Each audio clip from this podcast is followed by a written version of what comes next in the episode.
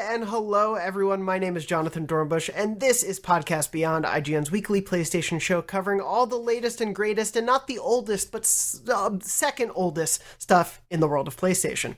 I'm joined this week by Jada Griffin. Hello, hello. I'm so excited to talk about PS2 this week. I'm so excited. I'm just jumping the gun. this is one of my favorite generations of games, so let's do this. You spoiled the surprise that no one I could have don't predicted. care. I have don't care. We're also we're also joined this week by Mark Medina. Dornbush, I am addicted. I am addicted to video games. Oh no, that's You should That's a ask me which ones. what what games are you addicted to? I have two games right now that I am addicted to. Oh, okay. And, and it's your fault is one of them. Oh, mm. Yeah, that's right. So the two games I'm addicted to. The first one is I have a friend on Twitter, and she her account is basically just a Final Fantasy 14 fan account, and Okay. it made me want to start playing the game. And the game is very good. it is. I know I'm probably the first one to say it, mm-hmm. um, but it, it's a fun game. It's pretty good. Yeah, but I'm that- still in a Realm Reborn, so I'm still getting there. The second one is Fortnite. Yeah. I have played Ooh. so many hours of Fortnite these past like two weeks. I'm like, I'm like super deep into the battle pass. I'm on like page five, which I feel like is pretty far for me. yeah. Um, man, I love no build mode. Who'd have thought that they could actually make Fortnite into a game that Mark Medina would want to play? But they did it. That game is awesome. This- I'm not playing anything else except for those two games. This is so exciting. I well, I've I've dropped off. I need to get back to Final Fantasy 14 at some point, but I like you Mhm. started it, and no, you know, no one really talks about that game. I think it's fair to say, but um, I. I think I might be the only one playing. it. Yeah, yeah. Uh, but Yeah, right. I'm I'm still in a Realm Reborn as well, or right at the end of Mhm. it. So you'll probably catch up to me sooner than later. But I'm very excited to hear about Fortnite. Prowler just dropped this week. I need to jump back in to get him. Uh, his, his Oh yeah, I saw up. that. But uh, I'm I'm glad you're enjoying. Is there like what specifically has grabbed you? Like if you could just briefly, I'm just curious.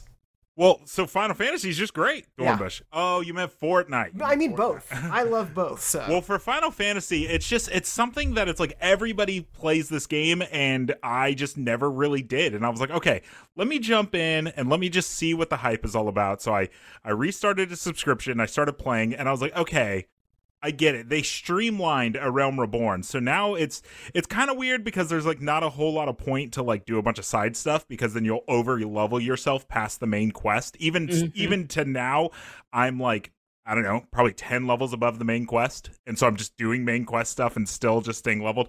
Uh, but me and a friend, we went through a bunch of dungeons the other day and it just, it hit that like World of Warcraft feeling for me that I, I, I played that game for a long, long time. And just being able to like queue up for dungeons and just play with people has been really, really fun. I, I like it a lot. And then for Fortnite, the building is just always been really, really hard. It's, it's some, some people are just so good at it. Um, so to be able to just like it just become a shooter has been really really fun. yeah, Uh, it the the shooting is actually like incredibly precise. Sniping in that game is super hard yeah. because of the tr- uh, the bullet travel distance. Um, but I've been playing with friends and it's been a really really good time. It's been a while since I've been this into like every night. I'm like, yo, Fortnite tonight? Are we playing Fortnite? So. I love it. That's Uh, that. yeah, it's been very fun. That's pretty much how I was for the first like year of it. So I, I very much understand the journey you're on, and I'm very excited because it's it's a good season to be in. It, it's a fun one, especially with the no build stuff. So um, Yeah. I started. I hijacked the show and started with what we're playing. So I That's just, you know, I just. I mean, I, I'm not mad at it. I'm not mad at it. I'm I've been addicted to uh, Slay the Spire again. It is consuming Nice. all of my life once again because I've played hundreds of hours on PC and it was free on PS Plus. So it's getting another hundred, couple hundred hours of my life every day. It's like two to three runs at least minimum. I'm like, oh, my build was so perfect, but I messed up. I love Uh, that game. Oh, Slay is so good. I still need to get into it. I did I did the download for PS Plus, but I yeah I haven't Mhm. played yet. But everything I have I have a few friends who will be very upset that I haven't started yet, an off show as well. But uh, yeah, it everything I've heard, everyone who loves that game, it's like yeah, I like you, Jada. I've played hundreds of hours, and now I'm still playing it again. So yeah, I feel so like good. it's one of the more approachable, like, uh, roguelike deck builders. yeah, It I think that's why it just Definitely. hit so much. It's like, it's not like incredibly complicated, but it can be if you want it to be. Almost like Darkest Mhm. Dungeon. Where it's Yep. like it, you're like, okay, I get I get this, but then if you want to do the whole like min maxing, then you're like, okay, this is it might be a little too much. Yeah. It's for me at least. But yeah, the game's really good. Yeah, I, I think I played maybe a round or two on PC way back in the day when it first came out just to try Mm-hmm. it. But yeah, I'll, I'll have to jump into it. I've been playing since we're doing this segment now, uh, a Plague Tale Innocence for the first time. Uh, slowly making my way through. Yeah. It's real good. Also a good game. I'm yeah, I'm really enjoying it. It uses the dual sense so well um, Mhm. for the PS5 up, update. Like you, as the rat swarms kind of come around you. For Yeah. anyone who doesn't know, it's it's set in plague times. Uh, it you know you feel the little pitter patter, and it, it either strengthens or, or deadens as you go away. And and like even just the running sort of feeling on the DualSense works really well for for just a like PS5 remaster like patch update. It's really solid there. Um, and yeah, I love the setting. I love the world. It. I was talking with someone on Twitter about it. I feel like it's it is a small game that feels big, and it accomplishes that Mhm. really well. Um, so it feels like I'm playing a really big cinematic giant adventure, even though it is a very small scale, mostly stealth based, you know, 10-ish hour adventure. Uh, the the only thing I will say is just for anyone who hasn't played it, who maybe downloaded on PS Plus or wants to play it before the sequel, just like a fair warning, especially early on, there are some animal injury related scenes that are pretty brutal, and I don't just mean the rats. Um, there's like some pretty open stuff that if seeing injured animals is tough for you, the, it like there's nothing. It, it just kind of appears in the game. Like it is very much a thing that just kind of hits you, and it was like, oh, that that that even shocked me. Like usually I can take that stuff, but it was just surprising. Um, Yeah. but on the whole for like the story it's telling and the the the era and the tone that it's going for i think it's so cool i think the characters are really well done i can't wait for the sequel now um Yeah, it's Yeah. This game's great. And and the thing you said about like it's a small game that feels big. I was talking with coworkers because, you know, the new one's coming out and so we were just talking about uh um this game and I was like, you know, it's kind of like Hellblade in a way that it's like Mhm. Hellblade is a small game that kind of feels big. And I even looked up the how long to beat. You can platinum Hellblade from start to finish in like 7 hours. yeah And I was like, man, you. But when you think about that game, you think it's bigger. And so this game's kind of the same. I think it takes like 10 hours. And if you follow a guide and get all the collectibles while you're doing it, it's a fairly easy platinum. Yeah. But Yep. yeah, I love this game. And I can't wait for the second one as well. And Hellblade too. I'll say Yeah. both. both of those, both Hellblade and uh, a Plague Tale was on my platinum list for the end of the year last year. So Nice. there you go. yeah So- was was uh hellblade the one where you had where you missed a thing and had to go back or am i I misremembering? missed yes, yes, I missed Okay. Three sigils in Hellblade, so I had to play through the first like eight chapters yeah to get to those three sigils again that happens. there's no chapter in day. select. yeah He- Hellblade has it it has essentially two trophies. It's beat the game and collect a sigil in every level because every other trophy is just you get a trophy for beating the level. So Yep. if you didn't get the sigil, that's you're missing that trophy now. Yeah. So Yep. but yeah Yeah, each stage has like three or four, I think. But yeah, all oh, okay, yeah. all very good games to play, even if they're not the most recent games. And since that was what we're playing, I think that pretty much wraps us up for this week's episode. Uh, yeah, thank you man, that was such a good podcast. uh, we, no, we did. I didn't even get to do preamble for the show. Just very quickly, some some housekeeping at the top of the show before we get in. Uh, one, congrats to everyone for making it through our our Severance mini podcasts of the week until Severance two uh, season two comes out. Yep. Hopefully another show captures our attention. Uh, but anyway, I do want to first of all shout out a big project that's happening on IGN. A lot of people have been involved in making it happen. The first episode is out already. It's called Rogue Jam. Uh, the the first episode aired, I believe, this past Monday. New episodes uh, for five weeks in total will be airing Mondays. Uh, you can find it on IGN and YouTube.com/IGN, and it is basically a bunch of very cool indie developers are showing off their game to a panel of experts to potentially uh, win a ton of money and even a publishing deal from Rogue, the publishing company. Uh, and you may see some familiar IGN faces on there as well, and some f- pretty big uh, video gaming names as well. So you can go check that out on IGN YouTube uh, weekly for these five weeks coming up. Uh, yeah, so some of our commenters kind of uh kind of nailed it on the head. It's kind of Shark Tank for video games. Yeah. Um, and so it's kind of so if you you know are interested in Shark Tank and you like games, like hey, there you go, check it out.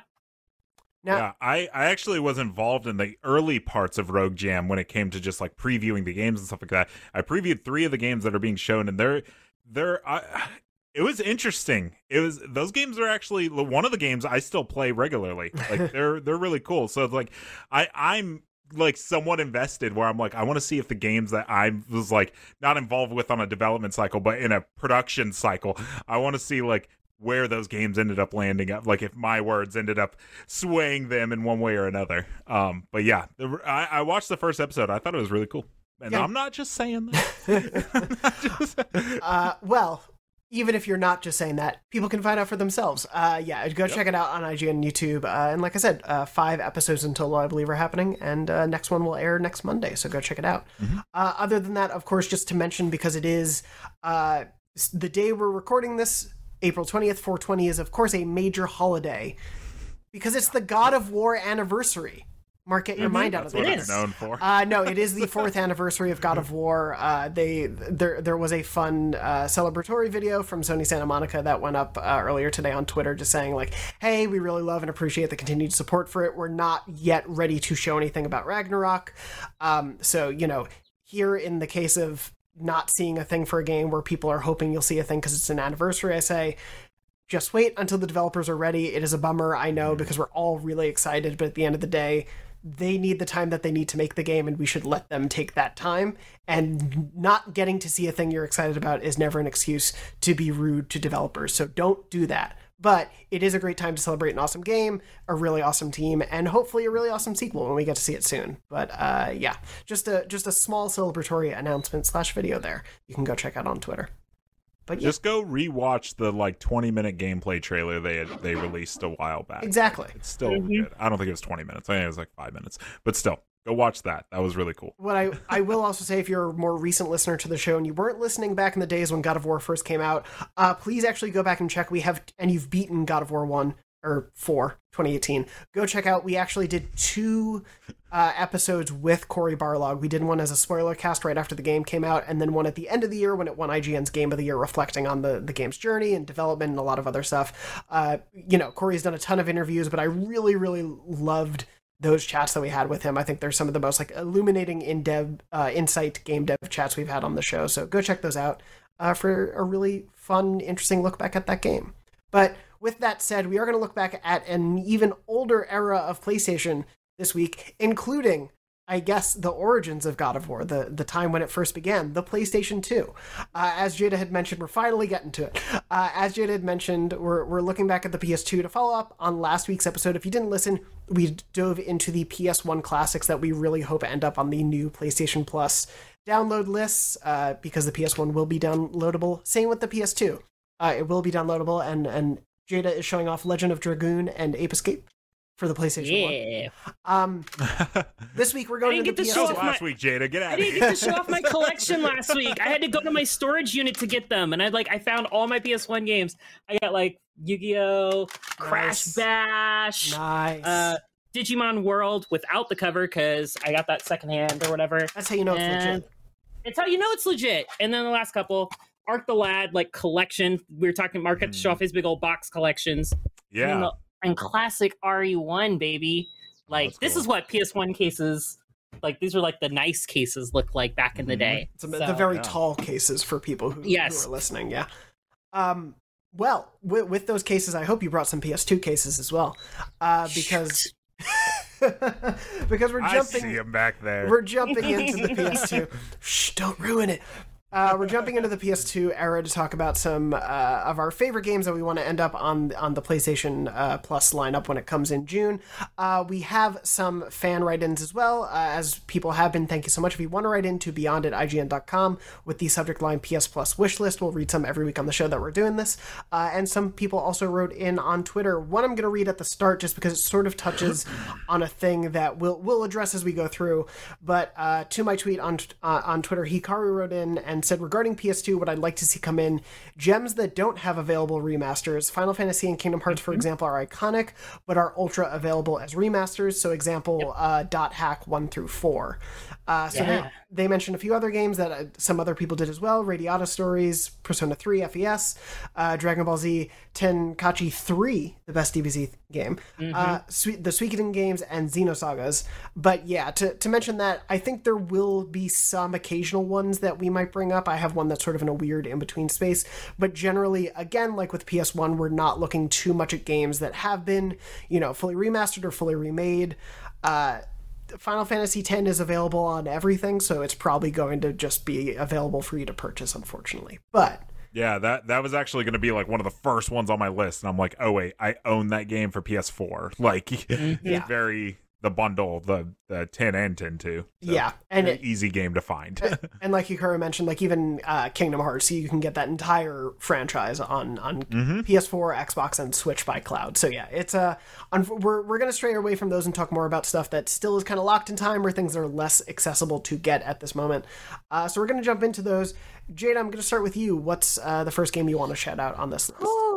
and so uh because you know we are invalidating like final fantasy and stuff i did want to show off my international copy of 10 i've got found this Oh, that's sucker at a at a garage sale like when i was like i don't know 12 15 i don't Nice. know whatever year it came out um does not work did not work in my ps2 but i was like this is something collectors wise that i want to own so i bought it um but as for games i'm going to showcase I, to nobody's surprise I'm going with the bouncer is game number one. Uh, this was SquareSoft before it became Square Enix on the PS2. If you remember the days when that happened, uh, action 3D brawler, um, kind of like I think Streets of Rage brought into 3D and done really well, and with RPG systems. Um, but just excellent gameplay, really cool characters. You can kind of see like where they kind of combined like Tidus and uh cloud like outfits for for for Sion the main character his outfit is very very very much uh i'm yeah, he kind blanking of on looks names like Squall. yeah he, looks with like Sora. Well, yeah, I was Yeah. gonna say because Tetsuya Nomura did the the art or the character design for this one, I believe, and so it's very like you know Kingdom Hearts character, and and I feel like I Mhm. would have loved this one if I had had it on PS2. It was one of my first games i got for my ps2 that i officially owned and i loved it and i played it all the time. It was multiplayer so you could play versus up to four players. I could not find my multi-tap for the life of me. I was looking through everything uh all my i would i spent an hour in my storage this morning looking through all my stuff and i could not find my multi-tap unfortunately. I did find my ps2 online disc Oh, um, uh, so I will grab that uh, during while somebody else is talking about their games. Um, but yeah, and show that because you had to have a CD to get online on the PS2 originally. It was uh, it was an interesting period of games. yeah. There there was also like a back adapter for it, right? I never did it, Mhm. but, but Yep. um, yeah. yeah, I remember it being a process. It's like Yes. mostly for Final Fantasy 11. I think Correct. that's like why most people have it. Yeah, it, yeah, because it also had a hard drive. It had a built-in hard drive that you needed Oh, in order to play Final Fantasy 11 because it had to install the the game to the hard drive itself. that's why. Um, yeah, I actually used my online for the first time for Ratchet and Clank Up Your Arsenal, I believe, or Deadlocked. It was either Up Your Arsenal or Deadlocked. One of those two had multiplayer online for the first time, and I was like, I'm going to play Ratchet and Clank online, and it was actually quite fun turning other people into sheep as they were running around. Um, it was a blast. So I love the PS2. Gosh, I love this system. Hey, Mhm. Insomniac is working on a multiplayer game, so maybe we'll get to do that again without having to That be- install a second thing on our system. Um, we can only hope. I know, but yeah, the bouncer feels like one I've heard a lot of love for, and I it feels like just sort of a forgotten one of the Square, you know, lineage. But I, I would really love to be able to dip into that one. Um, Mark, what about for you? What, what's one you want to shout out to start with? Yeah, so I uh, grew up with uh, a friend. I was, at, I was one of those friends where I was always at his house, and you know, we had PS ones and play Final Fantasy and stuff like that. But his cousin down the road was older. He, you know, he was uh, like an adult when we were kids, and uh, he got a PS2, and so we would go over there and play. And one of the first games he got was a game called Dynasty Warriors Three. And Dynasty Warriors is a name that like people are are familiar with absolutely. People are more familiar with the uh like the genre, the Masu genre, right? So it's like you have uh the Warriors games, right? Like the Zelda one and the Fire. I was gonna say, ones. I was gonna say, is it pronounced Musu? I always thought it was So- Musou. I was trying to be. Musou. Oh, I've heard Muso. Or Musou. There we go. Masu. It- this is Let's, like uh, the Muso. yeah. Okay. It's sure. the Goldilocks of genres. Yeah. We'll have everybody in the comments just let us know what your pronunciation, how you pronounced Yeah, it yeah. growing up. Let How us did you pronounce it? um, but yeah, Dynasty Warriors is a, is a is a genre that is is more or less fallen from grace, only because like the last few entries have not been like great. But uh, I played three and four a lot, and those games are just like mindless fun. If people haven't played them, you're basically just like a general from the Three Kingdoms, and you're just destroying waves of enemies, which was a marvel at the time because it was it was insane to think about how PS2 even ran those games. Like I think you know, obviously by today's standard uh, of graphics, like you're like, oh well, of course PS2 ran that. It looks like garbage. But at the time, you're like, there's so many so many things are happening on the screen, and so me and my friends, we would you know pick the characters we love playing and and you can um, you know equip different combos equip different weapons.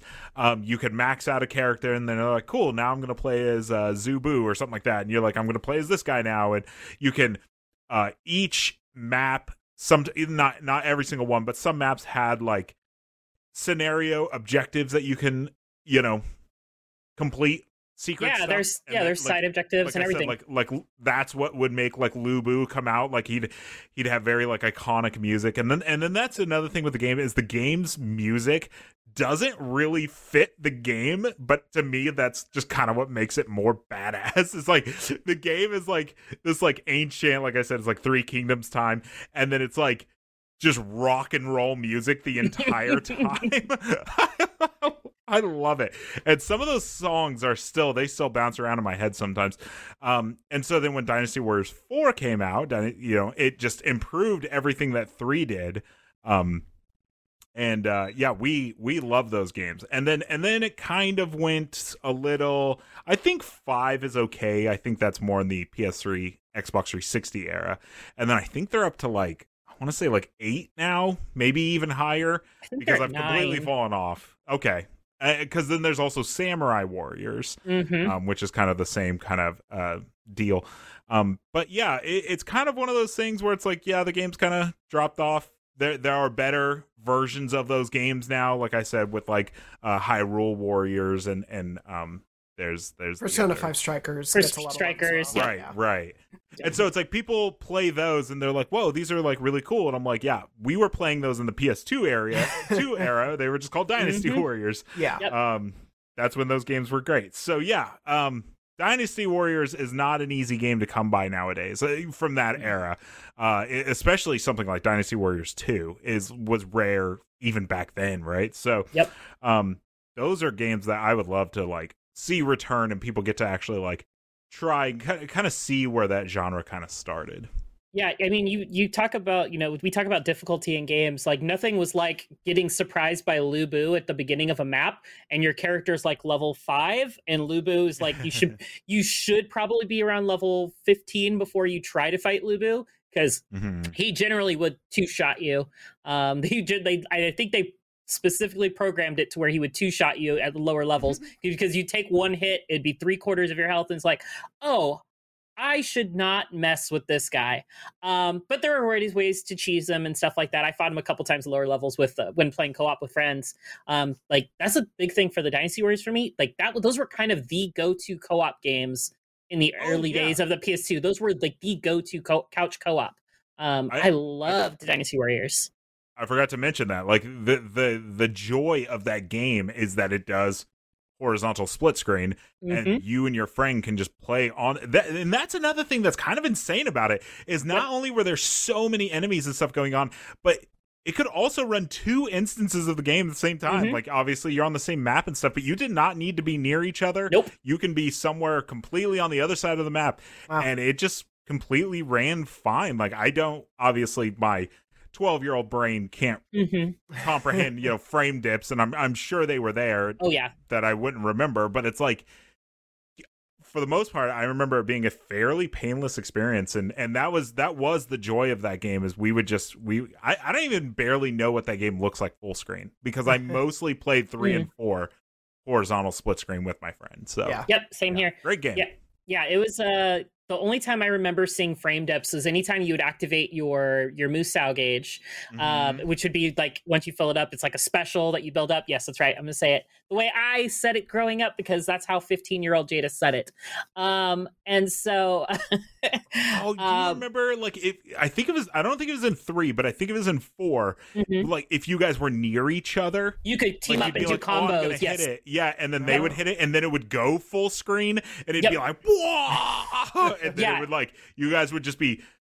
There's nothing more satisfying than just like waves of enemies and just destroying them, and it Yeah. oh, and it had a kill counter at the bottom Mhm. showing you how many enemies you killed because that was the point. You'd be killing hundreds of enemies, Mhm. and it was this like you know competition on who killed more kind of deal. Exactly. Yeah. No, I think I usually we used to end up around like 11 1200 because we would go literally we would divide and conquer. We would go to opposite ends of the map and we would just Oh, yeah. kill kill clear out like many like outposts and bases, take out guards and then we would meet at the final boss or Mhm. whatnot for that level and then we would do our you'd have the team up attacks and stuff and you'd see like lightning arcing between each other i think it was was the effect they used to show that like hey you're close enough to do a tag team um and oh god man i love dynasty warriors i miss it so much Thank you, And- Mark. and If you can, if you can, if you can tell from our excitement, yeah, I would love to play these games again. That would be so awesome. I, I would love to see them come back. That'd be so cool. Well, and for them to be like you were saying, kind of the the time that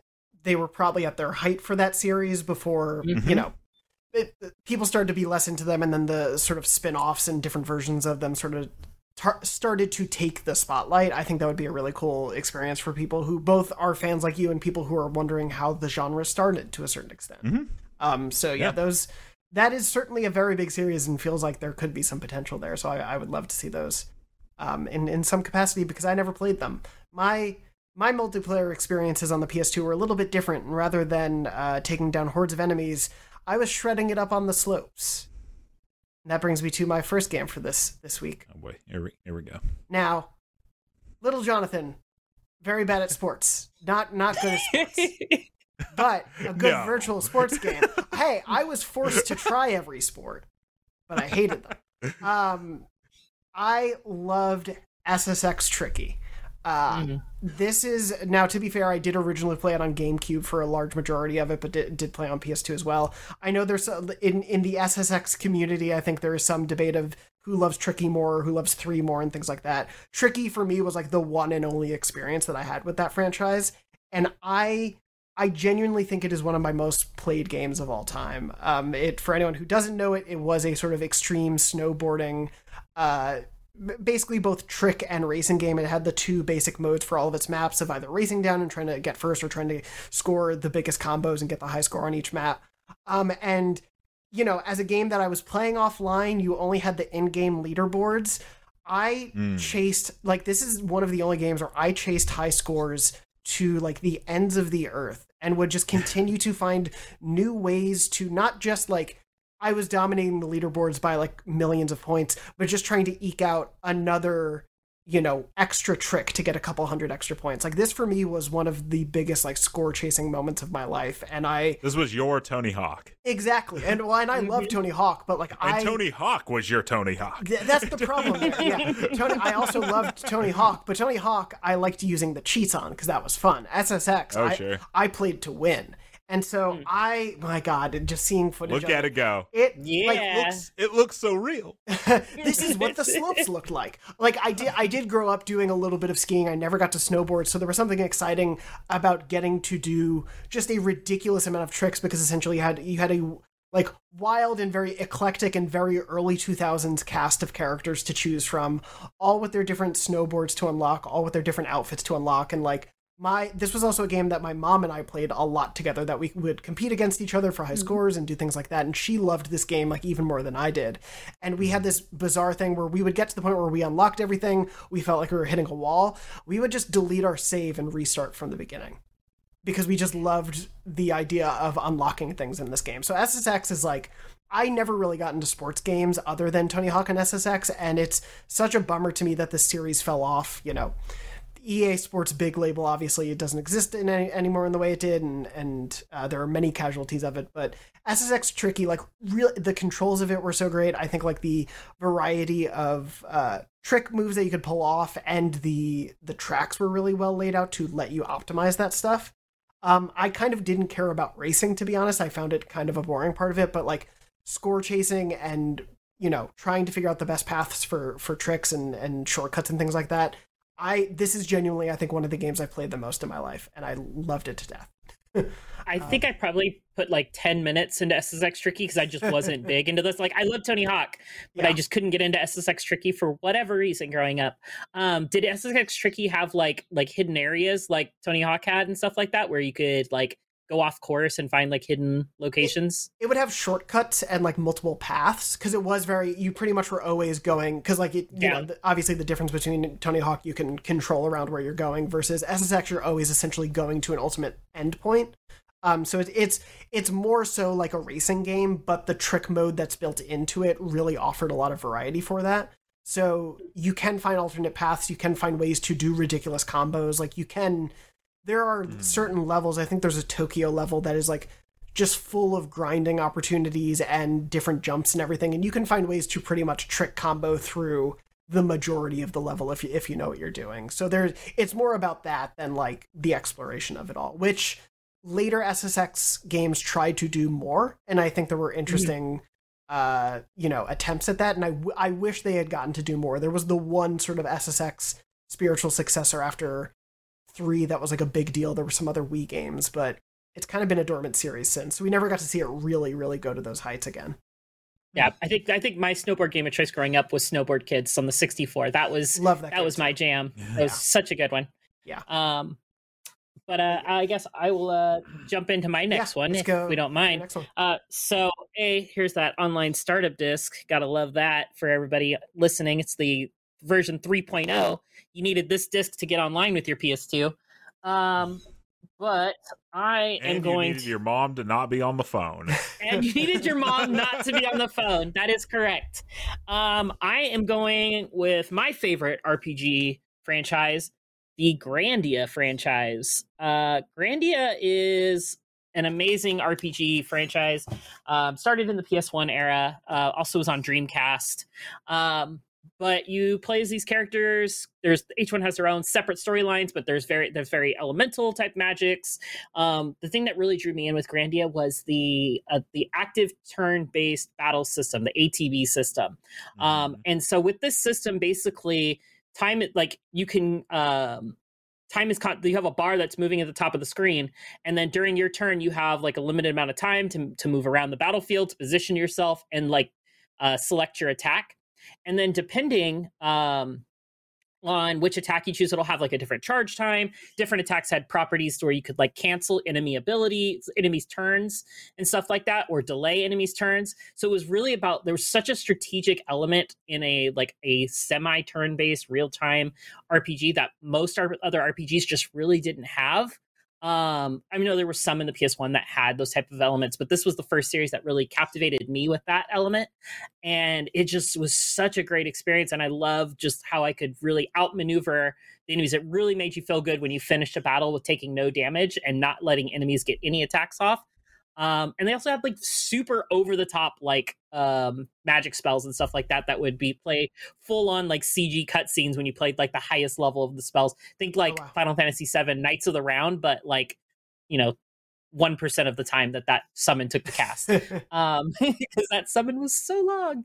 Um but yeah gosh i love the grandia series. Highly recommend two is probably my favorite. The story is probably the like it's very cheesy um but great cast of characters tons of gameplay um and just I, it's one of my favorites i've always can go back to I was I was gonna ask how many like entries were there in total. uh this year, do you want to say there is three was the last like new one they made and that was on the ps2 so they haven't made a new new one since then to my Okay. knowledge unless i've missed something um but like I, I believe extreme which i had is i believe that's just a remaster of the first one from and that was also on dreamcast and then two was ps2 and dreamcast and then three was ps2 only um but yeah those are excellent rpgs the only one that's readily only ones that are readily available are extreme and two uh two you can get like on steam um, which is why I'm doing the whole franchise and not just two. Um, and I think Extreme is also on Steam, if I remember correctly, but I would have to double check that one. Um, Sure. But three, I haven't seen three pop up anywhere. So Interesting. Yeah. Yeah. It's this was such a big era for RPGs too, so it's a bummer when je- franchises like that can can feel sort of like locked behind uh, Yep. time, unfortunately. and and this was the uh, it's funny because uh, so the first one was Enix. Extreme was Enix, so this was before they joined up with SquareSoft, like Bouncer, and then two uh, was actually published by Ubisoft, Oh, weird. which is kind of crazy. Yeah. Um, and then when by the time they got to Grandia Three, though, it was great. It was Square Enix. So like it kind of like the series has jumped around. the So like you see the history of like kind of like game developers and studios like throughout that period of time. It was there was so much movement in that time with mergers and things like that during the PS2 era. It's kind of like almost what we're seeing now.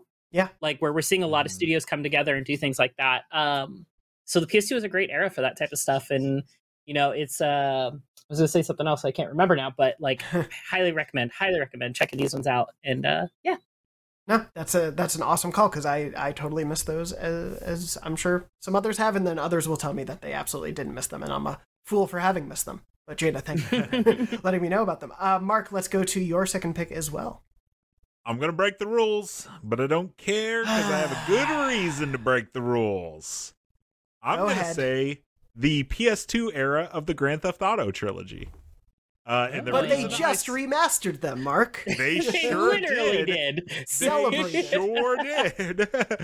yeah, so uh as we all know, the rules were supposed to be like games that are not readily available, right? But you can get Grand Theft Auto 3, San Andreas, and Vice City very easily, but you can't get the PS2 versions, and that has left a lot of people very sad because the the I actually find the remasters fine for the most part. Like the graphics are a little weird, but there is something about that era of the PS2 version of those games that a lot of people can't really look past these like remasters. And not to mention, as far as I know, the remasters are still fairly buggy. There are things about those games that I just am not sure they're ever going to be able to fix because a lot of those things are visual things that are just like it just didn't translate to the engine that they're trying to do, right? So if you want to be a purist and play those games the way they were originally released, they're not really that easy to find. You can get them, I think, on PC. Is the PC version of the remaster ended up being so messed up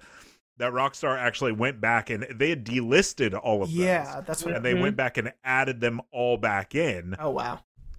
Um, but you can't find them. You can't find the PS2 versions of these games like really anywhere, right? So, um, I it, it's something that would never happen because Rockstar would have to agree to it, and no way in hell would they say, "Yeah, go ahead and play the version most people would want to play." No, they want to sell their remaster, so this would never happen. That's what that's what makes it a dream for me. Is like I think a lot of people would love to play these games in their original form.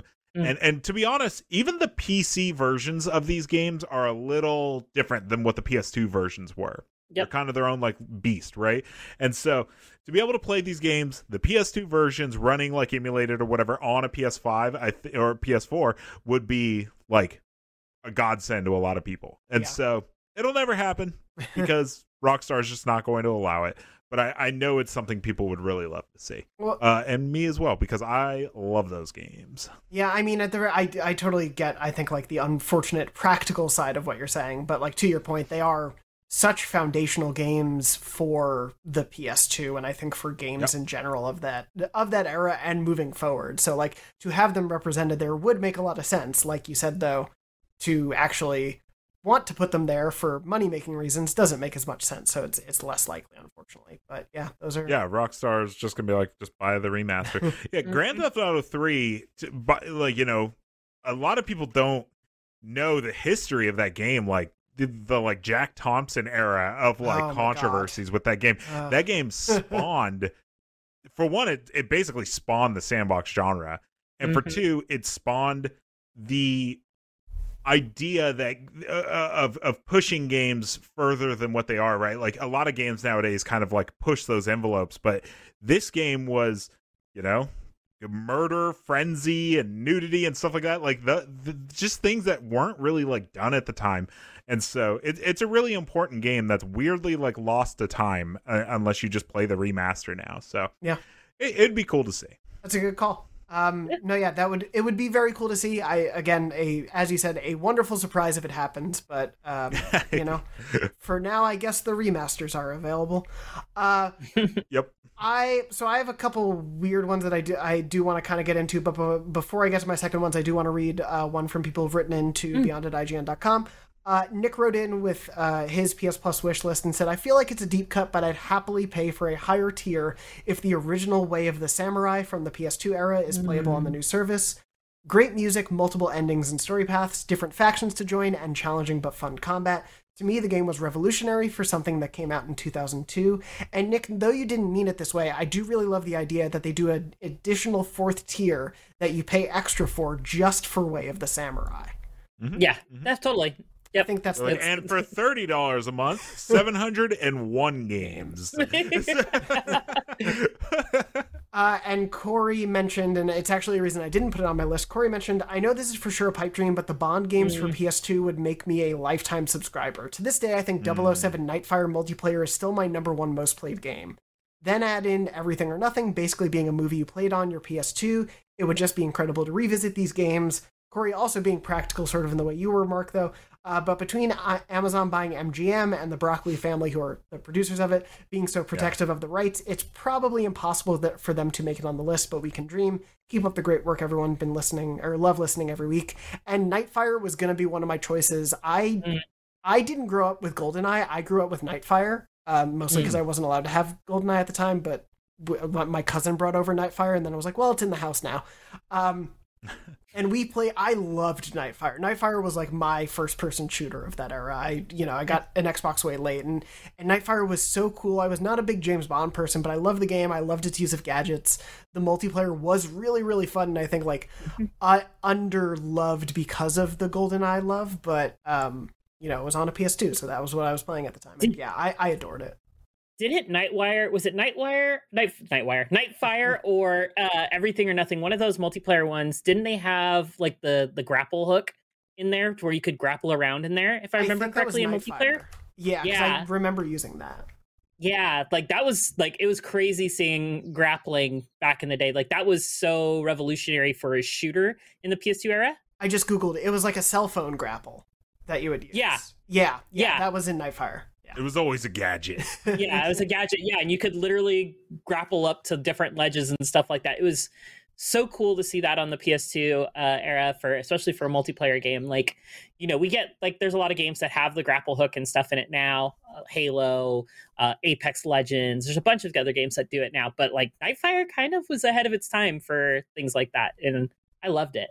Yeah, me too. It was it was a lot of fun. I, I adored that game. Um, but just to do my third one, this is a weird bit of a cheat, and I didn't know whether or not to include it next week or this week because technically there's a remastered collection on PS3 that I guess would be the one to put in, but I'm just going to mention it here for PS2 week, and there are other games to mention here in that regard. But for me, the Sly Cooper trilogy is something I so desperately want to come back. Um, and whether it's in the PS3 remastered version or the PS2 versions, I'll take any of it. I just want it. Um, Sly Cooper to me was like a really foundational part of why I like started to associate franchises with PlayStation as a like first party sort of thing in the way that we do for you know Nintendo and and Halo for Xbox and whatnot. Sly Cooper for me was a defining PlayStation series. I I loved especially as the series went on the the additions to like using more of your crew to to be able to have more uh, variety in in the series and and in the levels. I think they started to build out levels in a really cool way. I was never really good at stealth as a kid, but these were sort of a mix of stealth and actually just like combat and action and platforming that I think worked so well. And I, I love the style. I love the world. I think it was really funny and clever. I hope against all hope that, you know, rumors pop up every week. I hope there is a new Sly Cooper at some point. I don't think it will be Sucker Punch at this point, but I hope that it mm-hmm. continues to exist because I do think it is such a special and clever franchise. And I, I do think it could still exist in modern day if they just went along with some i think like kind of you know sensible quality of life and, and modern advancements but it's it's a really cool trilogy of games that i think for people who want a slice of playstation history that they maybe missed out on it's such a worthwhile one to go back to Yeah, I feel the same way about this series as and Jak Jak and Daxter. Like I feel like those two series, like the PS2 era, we had Sly Cooper, we had Jak and Daxter, and we had Ratchet and Clank. The only one that's continued its releasing of games is Ratchet and Clank. Like, yes, we got like a Sly Four um, during the PS3 era, correct? Yeah, right. it was yeah. on three and Vita, I believe. Yeah. And so, but like we haven't seen anything from Jak since PS2, uh, minus the PSP Daxter game. Um, but yeah, I'd really love to see both Jak and Daxter and Sly Cooper make a return um, alongside Ratchet on the PS5. Like I think, you know, Sony's really trying to do these more family friendly games and stuff like that. Obviously, Little Big Planet and those types of stuff. Like I feel like it's a good time to bring those back. Yeah, absolutely. Uh, K Babs, frequent listener and writer into the show, mm-hmm. Who, who, mm-hmm. loves when I say K Babs, uh, wrote in and uh, did also have a PS Plus wish list that sort of goes across weeks, but I'm just going to mention it here for that very reason.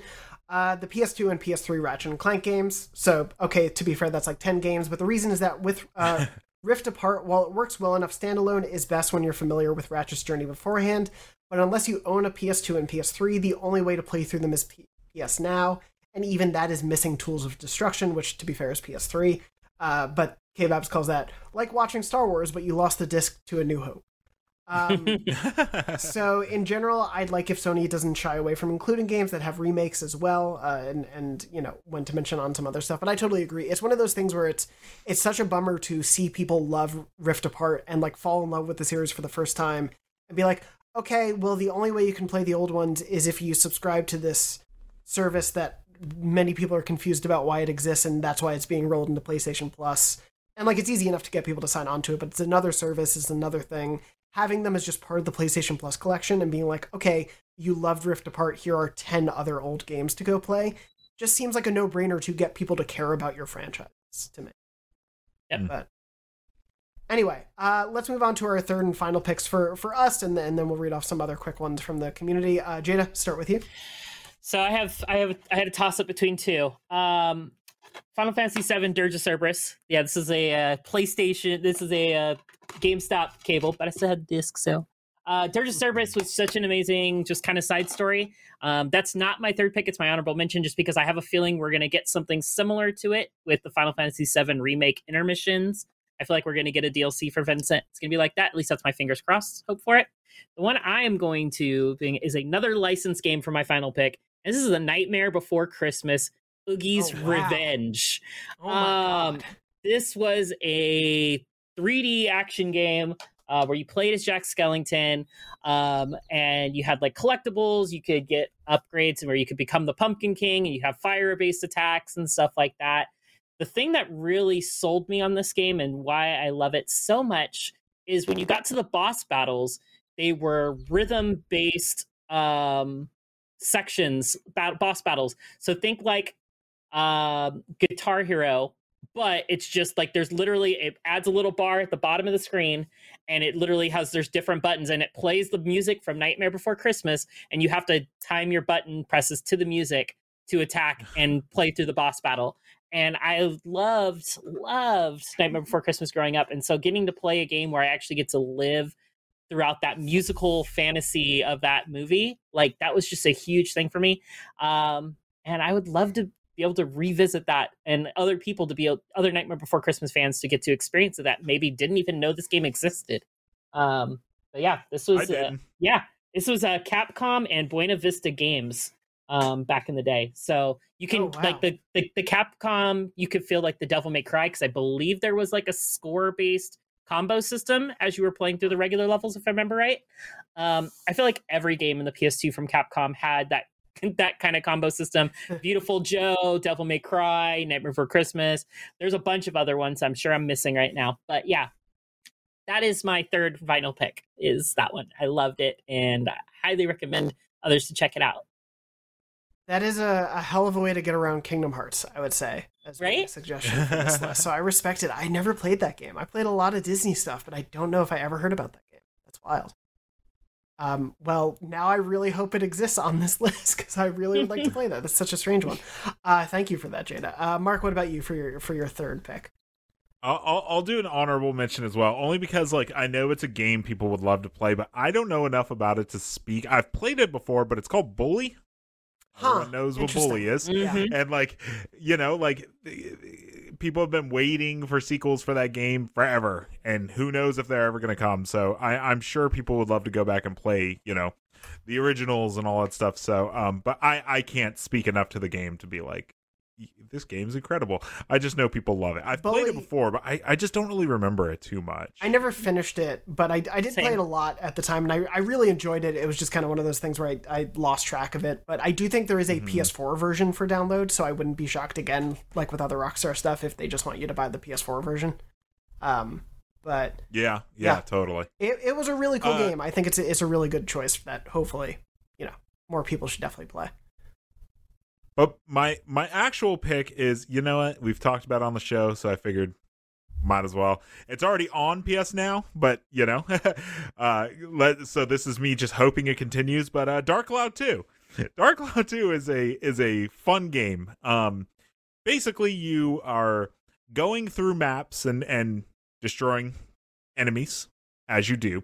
Uh, but what you're doing is is is in each era in each area you're essentially like building a town almost. So you're Mhm. you know getting you're going through the maps and you're getting like materials and stuff like that to build a town and then you actually get to like build it but it never ends up how you actually built it. But it, it's more of just like get the materials on there. So it's like you plant certain trees you do certain things and once you get all that done then you flash forward in time and there it is the town's built right but it, obviously it's built the way it's meant to be built and not just me being like trees here's some whatever okay um but yeah that, that game's cool because uh, there's two characters max and a lady i forget her name and then uh but wait do you know her Jada? name. I don't remember okay, her name okay. either. i'm like? I played for like the ten hours like three years ago, and I just I do not remember. I didn't even They- remember they- Max's name. They ha- they have like very different like play styles. He's more of like melee. He fights with like a wrench and stuff like that, where she fights with like guns and stuff like that. Uh, and you can choose different weapons, so it's like you can have like a two handed weapon and stuff like that. And she has different guns you can play with, and um, but also a, a so it's one of those almost like Dynasty Wars. It's one of those like let's clear the whole map kind of games because like you can open a map and you can see the places you haven't gone. So it's one of those games where you you're like I'm not I'm not going to the next one until I've cleared this one completely out. And it's really easy to want to do that because the music in this game is very very very good. So um you have a little bit of a self incentive to stick around because it's just a delightful game to run around. So the game's on PS now. You can download it Mhm. right now. So if you have it, you can give it a try. Um, it's wildly, I don't know if wildly is the correct word, but it is very different than Dark Cloud One. Uh, Yeah. This Dark Cloud One more has like realistic is a weird word to use for a PS2 game, but uh, this one is more of a like cell shaded cartoon art style, which kind of makes it you know a lot more timeless in my opinion. Like the Mhm. game still looks really good. Yeah. Um, so yeah, that'll be my final recommendation is uh, Dark Cloud 2, which is Finally. available already on there. Yeah. well, I mean that. Go ahead, Jada. Oh, I was gonna no, uh, I was gonna say I really love the Dark Cloud series. One and two are excellent. Um, I never got around to finishing two just because I got burnt out after spending like forty hours finishing Dark Cloud one because they had this like they had like this hundred floor dungeon you have to go through at the end of Dark Cloud one, and it was it got very difficult towards the end. Um, but yeah, no, it was great dungeon crawling RPG experience. Every character fits their own role. Dark Cloud two, uh, you also got like a mech that you could ride in Yeah. um, that you got to upgrade and put different parts. Um, like Mark was saying with the the building, the towns and stuff like that. Like every like you would find. I don't remember if Dark Cloud two had it, but Dark Cloud one had it where you would find buildings. And you would also find people that were like trapped in the dungeon, and then you would have to match the person to their house, put the house certain places, and then go talk to them and be like. Oh, I would really wish my house was near the fishing pond, and then you would have to pick up their house and move it near the fishing pond, um, Mhm. and things like that, and that would fulfill special objectives um like and you wanted to get to like a hundred percent synergy to get the overall like Right. big bonus Yep. finishing that level or era of the game um but yeah it was that's really definitely cool in Dark 2. Yeah. okay yeah so yeah Like the synergy stuff is like how well you built it Yeah. kind of deal. Hmm. I So- looked it up. Her name is Monica. So Mark and Monica. Well, it's there we go. Max and Monica. Well, no, you, I, but I, yeah, okay, my whatever. name is Mark. There's a lot of M names going around. That is my name. Yeah. anyway, my final. Glad you finally learned it. uh, of, of course, anytime, Scott. Uh, anyway, my favorite of uh, the PS2 games that I want to mention last, I am going to do an honorable mention of game I haven't played first, though, uh, which is Persona 3 FES, which is sort of the like Mm. definitive console version. The Persona series, obviously, like I came to it through five, so I'm I'm very much a newcomer to it. But the love I hear for three and four is is very deep from the Persona fandom, and it's such a bummer that um, you can play P3 portable, uh, which is sort of a, a Mm. different game to FES because it has um, a different story path in it uh, that opens up because you can play as a different main character. There there are some like major differences, and so I'd love to be able to play the FES version because I know there's peop- there are things that people love about both versions. It's a bummer that we are still in a place where Persona has become so beloved and we still don't have the easiest ways to play at least 3 and 4 which are sort of the modern incarnations of Persona as we know it.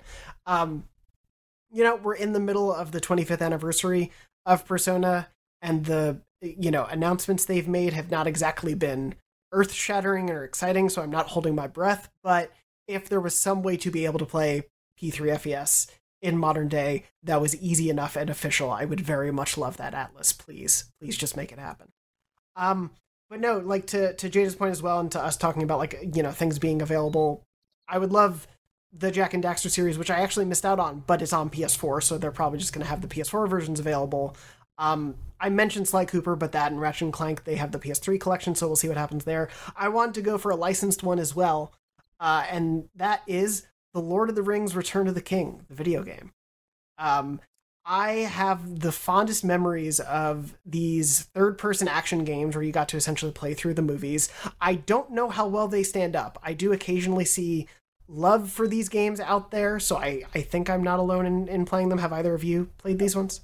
Mm. I didn't play Return of the King, but I put endless amounts of hours into Two Towers. Okay, so Two Towers was the one where I put a lot of time in. but you would have a similar understanding then of them as Yeah. yeah they're they're essentially playing through the movies but they were they had really solid combat in them i think the level Mhm. structure that got you through the story was really well done um you know in terms of keeping you through these big expansive movies that i just rewatched and yeah they're still pretty good movies but um you know in an era of so many licensed games and honestly like a dearth of great lord of the rings stuff since that era um, you know, with pockets of stuff here and there for sure. These were really solid uh, tie-in games that I, I feel like were highlights of that era where this was happening for like almost every movie. And and there's some other you know big highlights that I think people love in, when it comes to tie-ins. But for the era and for the genre and for the sort of format of movie-related games, I think these are some of the best around. I think they were really really uh, engaging in the differences between the characters you got to play as from the movies and, and their different combats.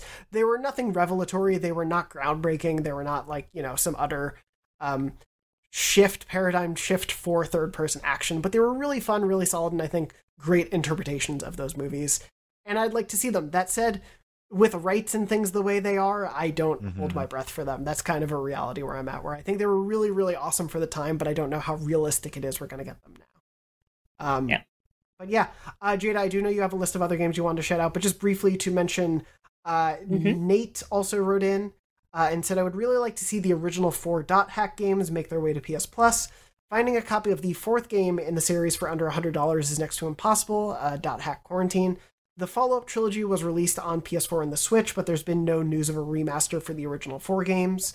Uh, and then from Twitter, I saw a lot of things pop up, but probably Xenosaga was one of the ones I saw pop up the Mhm. most. Mhm. Um, I- in addition to that, Garrett mentioned uh, this is tough for me because so many great games from this era have already either been remade, remastered, or available on PS Now. But Drakengard, Eternal Ring from Software, uh, and Dark Cloud would be choices, as well as Drakan the Ancient's Gates. Um, I loved this game, but it was hard for me, and I was never able to beat it. Need my redemption arc.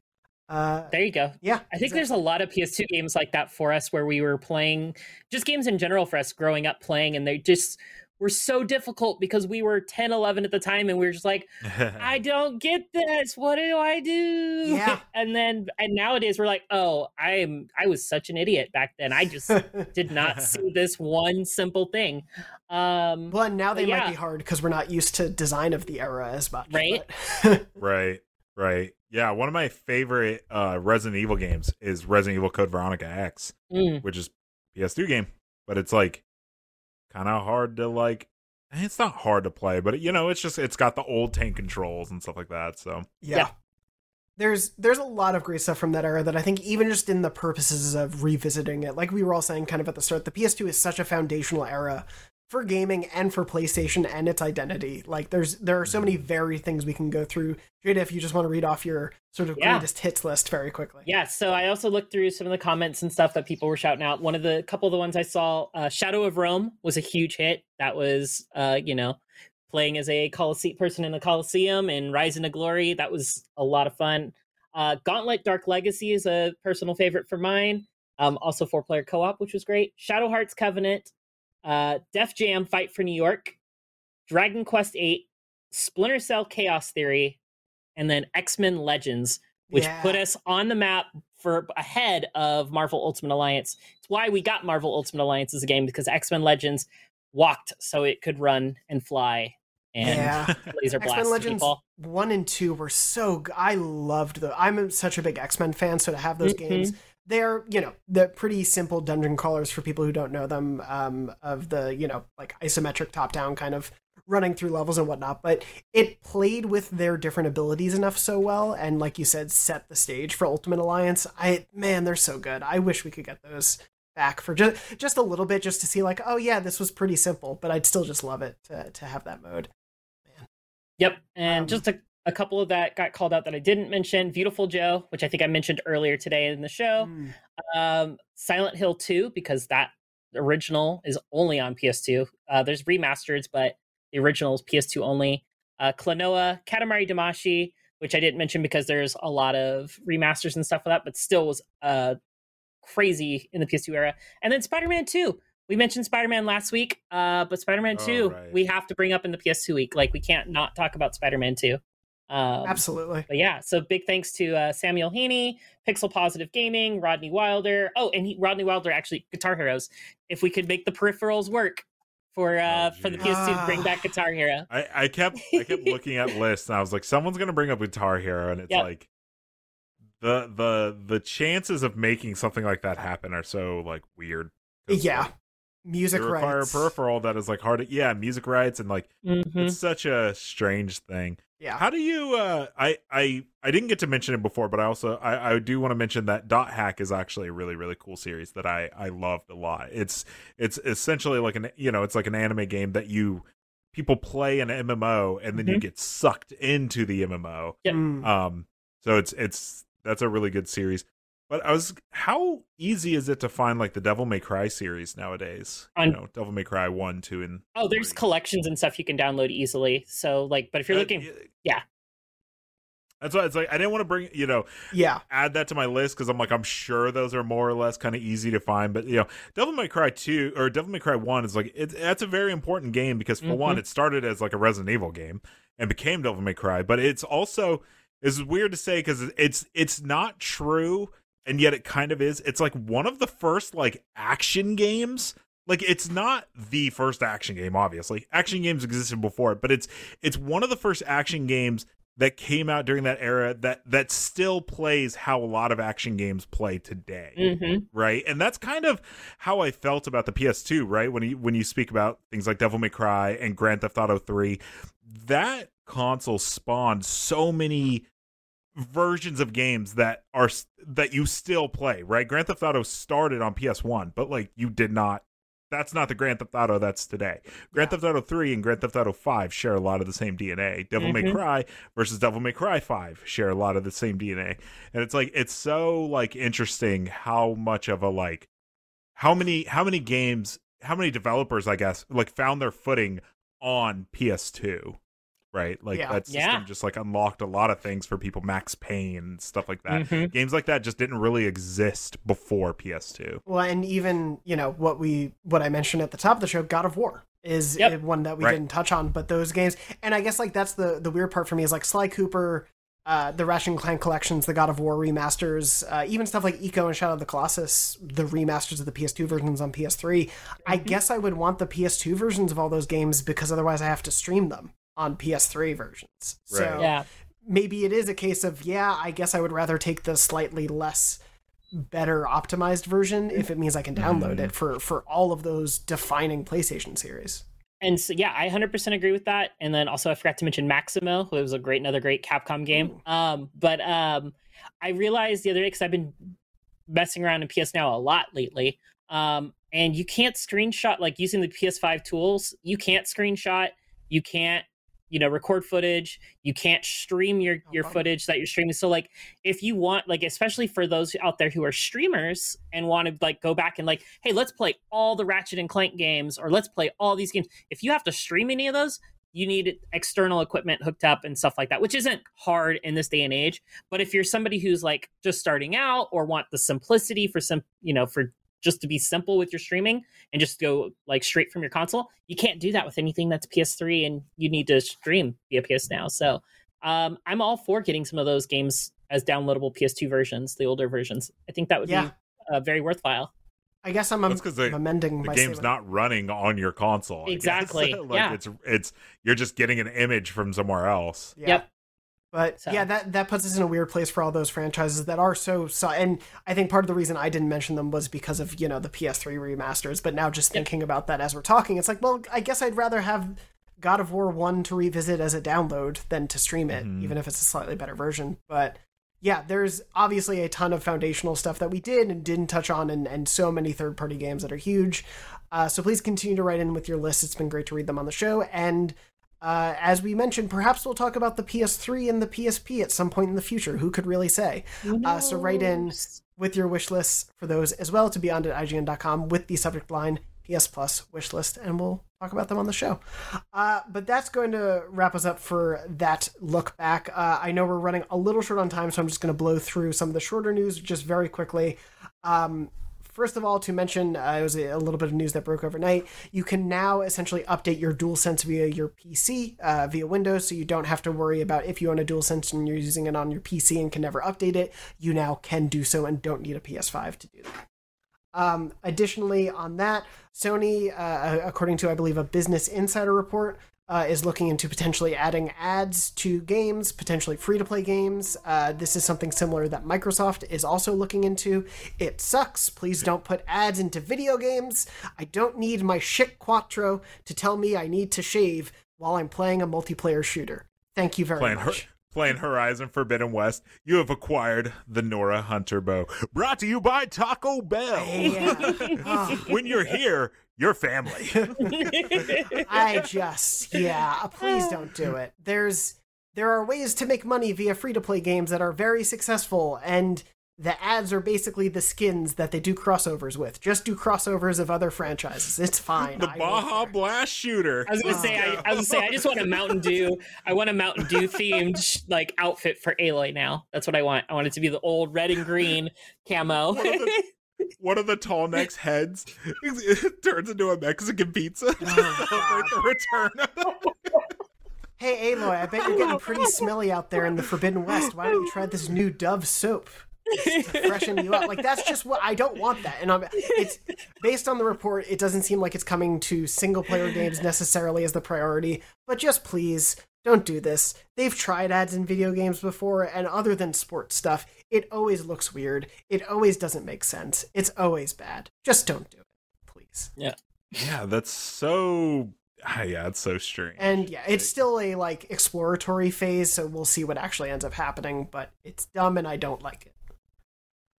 Um, anyway, other than that, I think the other things to just briefly mention is, uh, in case you saw this going around, Kojima confirmed that Kojima Productions is not joining PlayStation Studios, so that is the your not acquisition news for the week. Uh, Yep. aka wait until we get official news. Don't always believe everyone on the internet saying things. Uh, but that happened. Uh, the writer of the Portal series uh, really wants to make Portal 3 because he's like, I'm getting too old. We're going to have to make this game at some point. Uh, I would love Portal 3. I know there's some love for it on the panel, Same. but God, Yeah. it would be great if Por- they have the Portal ideas. Two. It, it's great because those games are getting a little bit of a resurgence. This, you know, they're coming to Switch, and I, I, I think just Switch. You know, like because they're already on PC. Yeah. Um. The the like little collection thing. I don't think that's coming to anything else but Switch, right? I'll I double I check. don't can't even know. remember. yeah, we'll double check. Um. But reg- regardless, they everybody says there's no such thing as a perfect game, right? But if there is a perfect game, that game is Portal 2. That like that that game I, I I can I can find almost nothing wrong with that game. It is hilarious from start to finish. Every Mhm. single puzzle you you finish it with just like that aha moment. Like that game is just great from start to finish. People still quote it to this day. Um it is insane to me that uh that that Portal is not a franchise that they're still wanting to work on, especially since like it pops up so much. There was Portal Bridge Construction Simulator, which is like a great game. And then even the Steam Deck launched with like an aperture like kind of test game to kind of teach you how to use your Steam Deck kind of deal, right? And so it's like, yeah. Portal 3 is probably like my dream game that will probably never happen. Yeah. I would hope one day though. If if he's really like pushing for it this much outside of Valve, I can only hope that maybe one day. They are making games again. Um as well, we and they are all still there. Like I Yeah. just want to I just sorry, I just Mhm. want to no go for it. we just we just did a devs react for Portal 1 uh devs react to speedruns and is like they're all still there. Eric Wo- Eric Wolpaw is the person who said that quote. He was on the devs react. Like they're all still there. So like let's just let's just make it happen. Yeah, Just do it. I think there's a couple team members who left from that original game, but yeah, there's there's a, Oh, the majority of it is still there to the point where, or at least as far as we know, there's a lot of people still there that could just do that. That's the thing at Valve; they have like a lot Mhm. of longtime devs. Um, Yeah. Jada, I know we're we're butting up against the live stream that you have to go help out with. So whenever We're you good. need to hop off, just please do. But uh, the other big news for the week that's worth mentioning, uh, in terms of its PlayStation relatedness, is that uh, there's a new Star Wars game in development at Skydance New Media, and it is being overseen by Amy Hennig. Uh, who, of course, you'll know from the, if you're a longtime PlayStation fan, from the Uncharted series as, well as many other things, uh, Legacy of Kain and, and whatnot. But uh, obviously, was very, very prominent during the uh, the Uncharted two days. Left Naughty Dog and uh, was at EA for some time working on a Star Wars game uh, that sort of famously got canceled alongside the the closure of Visceral Games, the developers of Dead Space and, and whatnot. They was a very famous sort of falling out of things. Uh, people were very excited for Amy Hennig and her, and her focus on, you know, narratively uh, deep action adventure games to be taking on a Star Wars game that was allegedly around uh, scoundrels and, and that sort of part of the Star Wars universe. And it never happened. But she's getting another chance at a Star Wars game, which is kind of wild. And it's also worth pointing out that uh, her team is also collaborating with Disney sla- slash Marvel Games on a Marvel game as well. Um, so it's really cool to see her be able to get another shot at a Star Wars game, obviously with a different team and, and, and new creatives. But I'm I'm hopeful. I'm cautiously optimistic because Ragtag sounded really cool. Yeah, she her tweet was pretty epic. She just tweeted out like a picture and it just said never tell me the odds. And it's like it's true because you thought Amy Hennig's like chance to make a, a, a Star Wars game was over. So it's like it's really cool this like renaissance of like you get a Star Wars game and you get a Star Wars game. Everyone gets a Star Wars game. and everybody gets to make one. Exactly. And hopefully they're Yeah. great. But yeah. Jada, sorry, I didn't want to no, yeah, no. I'm hoping. I'm hoping that they're excellent games. I mean, uh, we've got Forspoken, which she was a writer on, or is a writer on, coming out later this year. So we'll, you know, for anybody who's looking for a more up to date project that she's going to be releasing soon, um, yeah, we have Forspoken to look forward to later this year, which is going to hopefully be really cool. I really like some of the stuff I've been seeing in the latest like gameplay drops, but um, we'll see. Come uh, what October now? I. Yes, I think that's correct. Yeah. Um, So But yeah, it's it's a really exciting time for new Star Wars games, but we don't have any details on it. We don't know, you know, how it's going to shape up, what sort of uh, mechanics it might have, any of that. But we'll have to wait for more info because that's the same on the Marvel game. But yeah, really exciting update there for uh, especially fans of that Uncharted 2 era of things. But uh, moving on from there, just before we wrap up, going to read one quick memory card and then we'll wrap up. Uh, this one came from Sean, who wrote in with a PS2 specific memory card for the week. Uh, Sean wrote in and said, Long story short, back when the PS2 was being released, I worked at a Babbage's at the Staten Island, New York store for the holiday season. Through a family friend, I thought I had a system for the holiday, but it fell through. The friend paid me back the money at the time. Now I had no system and a whole bunch of games, accessories, and DVDs for a system I didn't have. So on Christmas Eve, I had to work, and as I recanted uh, my tale of woe to my coworkers, the manager at the time told me that a customer who was called multiple times never picked up their system. and if I could have someone come and pay for it, it's mine. Uh, with much haste and excitement, I called my parents, and my mom came with my money to purchase the system. They double wrapped the system in extra bags and escorted my mom out to her car. I was super excited for the rest of the day, and Christmas was saved. I still have that original system, and it still works, even if it takes a little while to read the disc at first. And I just kind of love that they like shepherded his mom out the door, like shh, shh, we're gonna hush, hush on this Yeah. PS2. We don't uh, want anyone to find out. it, I think it speaks to the excitement around those uh, launches during the holiday seasons. Is you know, obviously we saw that with the PS5, but it's really hard to get them during the holidays. Um, Yeah, and apparently I've heard that you can actually start to find PS5s in stores. Like it's not going to be something that you're going to just walk in and see, but people have woken up and checking checked Target's app, and it's like you have we have one in stock, right? Like, Yeah. Mm-hmm. and I, I who knows if they're actually ever hitting the shelf. But I've thought about it, and I was like, if I ever found like a PS5 right now, like I would probably do the same. I'd be like, wrap it up because you'll get, you know not that you're going to get like mugged, but I can imagine somebody stopping you in the store, stopping you in the parking lot, and being like, "Yo, do they have more of those?" Yeah. Can I buy that so, yeah, or yeah, or can I just buy that off of you? So it's it's definitely like it's an exciting time. The last time I experienced stuff like that was with the Wii. Yeah. Like, the Wii was so hard to find, and when I finally got one, I was like, Mhm. it's like under my jacket.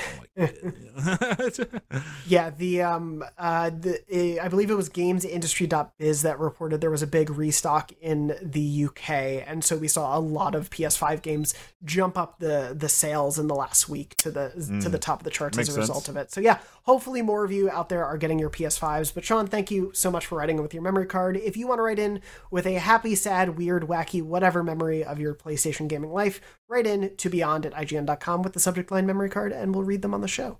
But that is pretty much going to do it for us on this week's episode. Mark and Jada, thank you so much for joining me, as always. Yeah, I You're mean, welcome. yeah, welcome. PS2 week, I wouldn't have missed it for anything. And thank you to Red, our producer, for making this show happen, as always, behind the scenes. Uh, hopefully, we didn't break anything too much as we went along. And thank you to everyone out there for listening and watching. We hope you're doing well and we hope you're staying safe. And as always, beyond. Beyond. Beyond.